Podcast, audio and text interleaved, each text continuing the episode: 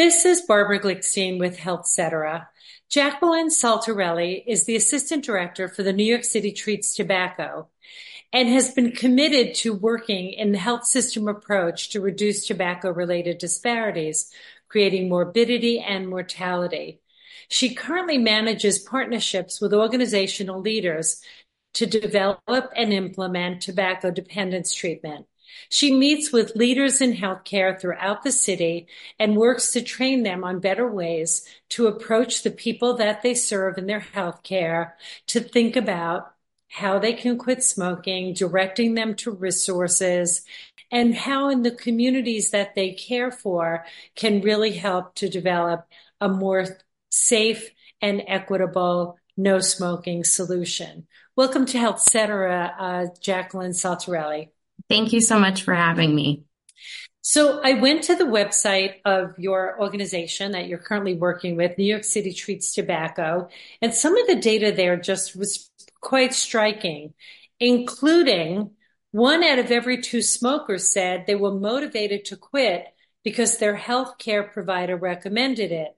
So tell me a little bit about that. And I know it's directly related to your work. Definitely. Um, yeah, so uh, a lot of research has been conducted um, by New York State, which is um, where my grant is funded from. Um, we're funded out of the Bureau of Tobacco Control.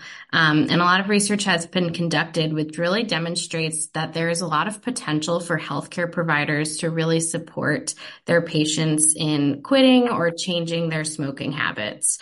Um, studies have actually shown that when people do work with their healthcare provider, it doubles their odds odds of successfully quitting tobacco. Um, so there's a lot of potential for healthcare providers, whether you're clinicians, um, whether you're social workers, nurses, doctors, etc. Um, there's a lot of opportunity to reach out to people and help them because it will actually uh, improve their chances of successfully quitting.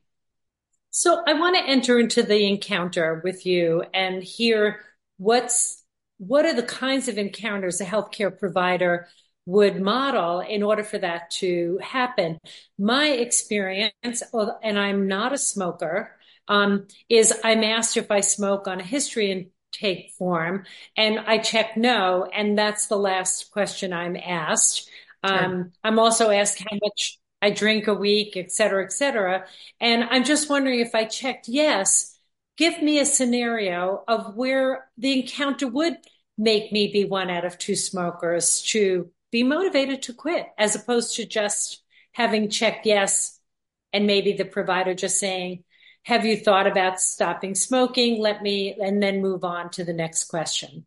Yeah, that's a great question. So, um, the kind of evidence based approach that is recommended is that um, healthcare providers do first ask, and uh, research has shown that um, a lot of people are asked, but then the the conversation can kind of stop after there.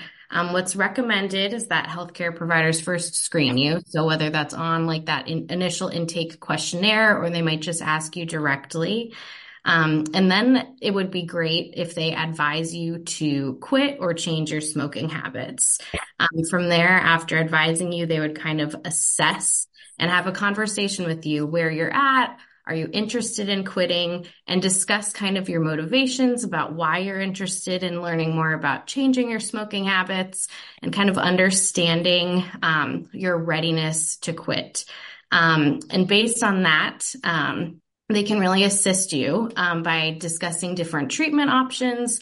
Um, the most effective treatment is a combination of counseling and medication. Um, so discuss either opportunities within their own um, within their own clinic or hospital setting, or externally to get people access to counseling and medication if that's something they're interested in.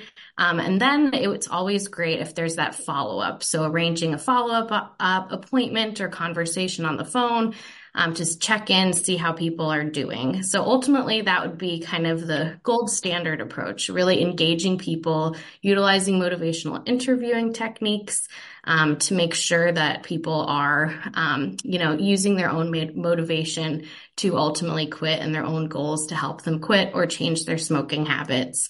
Um, that can be difficult because, you know, sometimes in uh, a visit, you only have 15 minutes and there's a lot of other things to cover. So, really just focusing on um, screening people, so asking them um, and trying to engage in a conversation on potential treatment options, including that counseling and medication piece, um, and referring them to external resources are really the main touch points that you want to hit. Tell me what you mean by readiness. Um, let's imagine, because I'm sure it's true that some of our listeners are currently um, using some smoking device or smoking cigarettes. How does one judge their readiness? Sure. So uh, people are kind of at all points in the uh, on the scale of whether they're ready or not to quit. Some people might be completely uninterested or not willing. They might know that it would be better for their health if they quit, but they're just not at a point where they're willing to quit. Um, and then some people might be contemplating it, you know, try starting to understand and have reasons why they're interested in quitting, um, but they're just not necessarily sure how to go to, out about it, or um, they need more information on how to uh, kind of move forward.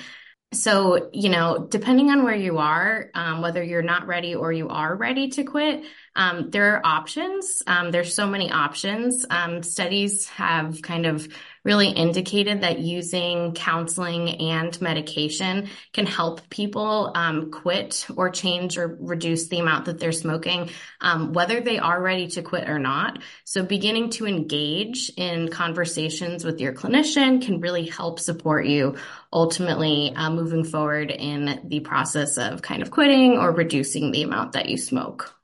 I'm thinking about the word trust and um, how important the relationship is with a primary care provider if one's fortunate enough to have one. Um, and I want to move to another data point in, in on your website um, uh, that talks about 72% of smokers are from low income communities. Can you respond to that? And it all, we also know in those communities, it's difficult to have one primary care provider you might be able to go to a space for healthcare. Not some sometimes you are able to have develop that relationship. To be able to bring up you know the stigma of smoking the desire to stop smoking perhaps you've tried multiple times. So what's the impact on and why um, is this still so prevalent in low income communities yeah, it's it's really difficult, um, and so as as you kind of mentioned, a lot of studies do demonstrate that um, people who live in lower income areas um, or, and are low income, uh, people also who are experiencing um, men- mental illness or mental health challenges have an increased um, rate of smoking. Um, and uh, a lot of it has to do with just the tobacco industry in general targeting certain populations um, because they um, have just historically done that. Um, but if uh, for people in those communities, there are a lot of options. Um, so first is um, every state has a, um, a smokers quit line, and the smokers quit line is willing to work with anybody um, to provide free resources, typically counseling and oftentimes medication to help people quit. Um, so, for example, in New York State, um, you can call the quit line and um, they'll be they'll talk with you and kind of assess where you currently are and um, they'll they're able to send you um, nicotine replacement therapy which are things like the patches the gum um, lozenges, etc. Um, they're able to send you a supply of that um, for a period of time. Um, and they're also able to provide people with counseling sessions. And all of that is a free service. Um, so that's something people can utilize. Um, another great benefit, and it depends. What is, what, is the, what is the New York State? I'm sorry. What is the New York State quit hot uh, quit line? Do you know that number? Um, it's or will I'm gonna I will send it to you afterwards. I don't want okay. to misquote it. um, but the good news is that um, the, quit, the, quit, line is available in every state, um, and I'm happy to share the New York State Smokers Quit Line number as well.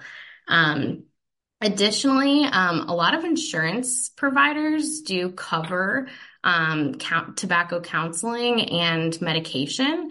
Um, so you can actually get mm-hmm. often a prescription for something like the patches or um, medication like varenicline or Chantix, um, and your insurance can cover that. In New York State, Medicaid covers all seven types of tobacco cessation medications. Um, so that's something that can be really beneficial because they can be really pricey. Um, so uh, instead of doing it over the counter, if you go to a um, clinician and get a prescription, you can get those medications for free. And then um, there also are a lot of free tobacco uh, cessation programs. Um, so I specifically work in New York City. Um, I know New York City Department of Health actually has a great resource for people living in the city um, with uh, that kind of maps out all of the different uh, tobacco cessation programs that provides free services. Um, so I'm happy to send you the link to that um, so people could uh, reference it and see if there are any um, local programs in their area that can really support that counseling and um, medication treatment. I quickly looked up the New York State Quit line, and that number is 1 866 NY Quits, Q U I T S. That's 1 866 NY Quits, just so that folks have it included with all the other great information that you're given. I, I want to go back to something you said in terms of the tobacco industry. And I think the term is predatory marketing, where, um, the, the amount of marketing campaigns focused on low income communities is significantly high. And I also have been following the Food and Drug Administration's proposal to end um, the sale of menthol cigarettes and flavored cigars um, which will have a tremendous contribution to the health and well-being of all people, particularly of Black Americans who've been targeted with this predatory marketing. So I know the FDA has um, moved this. They finalized it. It's now sitting in the White House. That was just in October. I'm not sure there's been any further movement on it unless you have an update, Jackie. Um, I, my understanding is that uh, it's still um, in review in the same uh, position, but um, you know, it, it's true that um, especially Black Americans have been targeted for years and years and years by the tobacco industry. Um, and they specifically have targeted Black Americans with um, menthol cigarettes.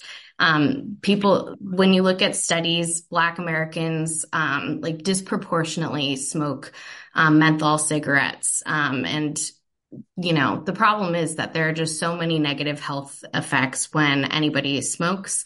Um, and c- using this menthol kind of hook um, just p- continues to disproportionately target the health of Black Americans in the country. Um, so legislation on it would really, uh, you know, greatly have a positive impact, um, hopefully, on uh, Black Americans and their health.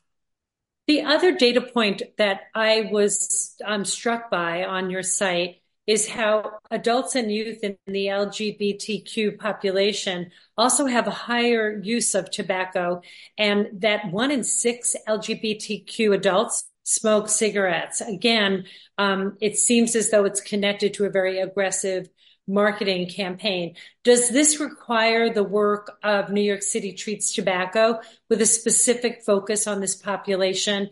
And how is that happening? Yeah, so um, yeah, unfortunately, the LGBTQ plus population is just disproportionately targeted by the tobacco industry. I mean, you'll even see uh, the tobacco industry at events like Pride um, to kind of continue that marketing, um, aggressive marketing towards this community. Um, so we try to work with healthcare organizations throughout the city uh, to make sure that they are serving their LGBTQ patient population um, because they are, you know, disproportionately have higher rates of um, smoking and e-cigarette use um, as well. Um, we also try to partner with different healthcare organizations throughout the city um, that specifically work with the LGBTQ population to make sure they are screening and treating their patients for tobacco use.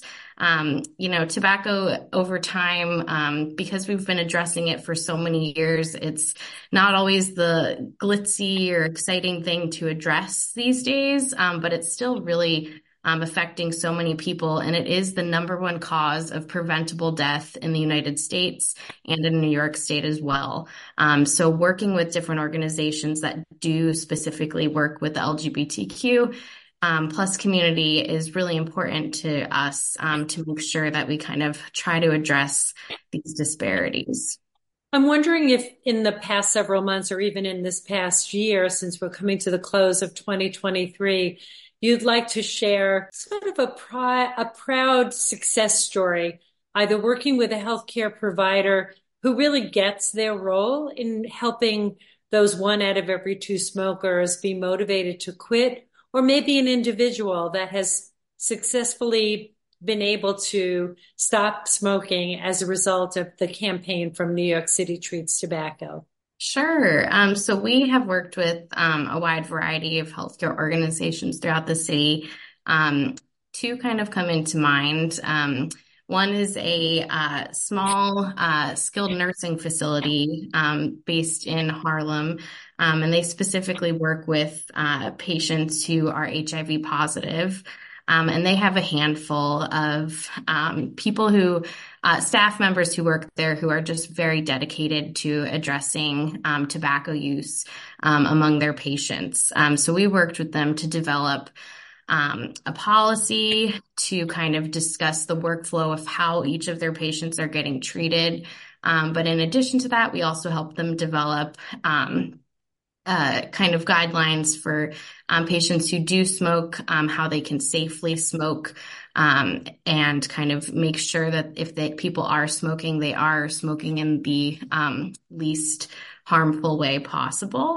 Um, and additionally, we're working with them um, on a variety of different projects. We helped them. Um, we've done trainings with them. Um, so we've worked not only with their uh, patients, we went into the uh, organization and provided a lot of kind of question and answers about what kind of treatments there are smoking uh, for smoking and e-cigarette use um, and really helped connect them with their providers. Um, so we're really excited for all of the work that is happening there.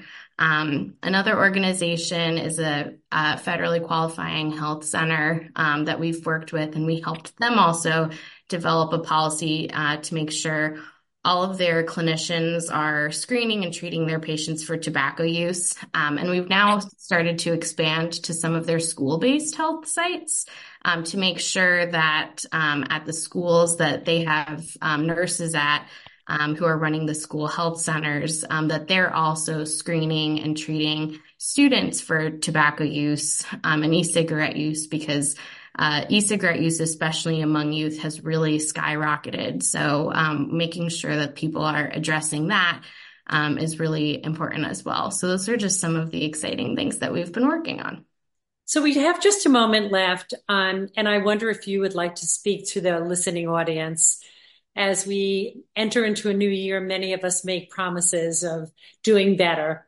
Um, I know I certainly always think about how there are things I need to do to improve my health, my behavior towards exercise and food, and in general, sleep, many of the things that would make my health better. So I'm aware that information is critical, which is why you've been invited. But there's also some sense of being motivated and feeling as though there are people supporting you doing this. So what's your takeaway for our listeners, Jackie, on this issue? Sure. This is such a great time of year to really reflect and also prepare for the new year and think about new resolutions. Um, so if you are someone who is smoking and interested in changing your habits, um, you can do it. And there are so many resources to help you and support you. Um, I will say that people are most successful quitting when they do develop a plan and use counseling and medication to help them quit. So now as you're starting to think about kind of it's the end of the year and planning ahead for next year, I would really recommend thinking about setting up a um, appointment with a healthcare provider in your area um, to think through ways that you can work with them to kind of discuss your options. Um, they really can support you, um, and working with them will increase your odds of successfully quitting. And I also recommend um, connecting, contacting your local um, state quit line. They also can provide you with a lot of resources um, and counseling sessions to help you through this. Um, so there is support, and this is a great time of year. So many people do kind of use it as a time to kickstart um, quitting or reducing the amount of smoke. So uh, feel free to head to our um, website um, for more information um, and also the New York State Smokers Quit Line website or whatever state you're part of. Um, they will also have a Smokers Quit Line. Um, so smokefree.gov is a great resource, which will link to a lot of different local resources for you. So I really recommend taking a look at that as well. I want to thank Jacqueline Sartorelli, who's the Assistant Director for the New York City Treats Tobacco, and for your work in this important population public health effort to get people help and support in order for them to move forward this year and every day. Whatever day you choose, choose it, make a plan, contact your provider, contact um, a quit line, and um, we wish you all the best. Thank you for joining me today.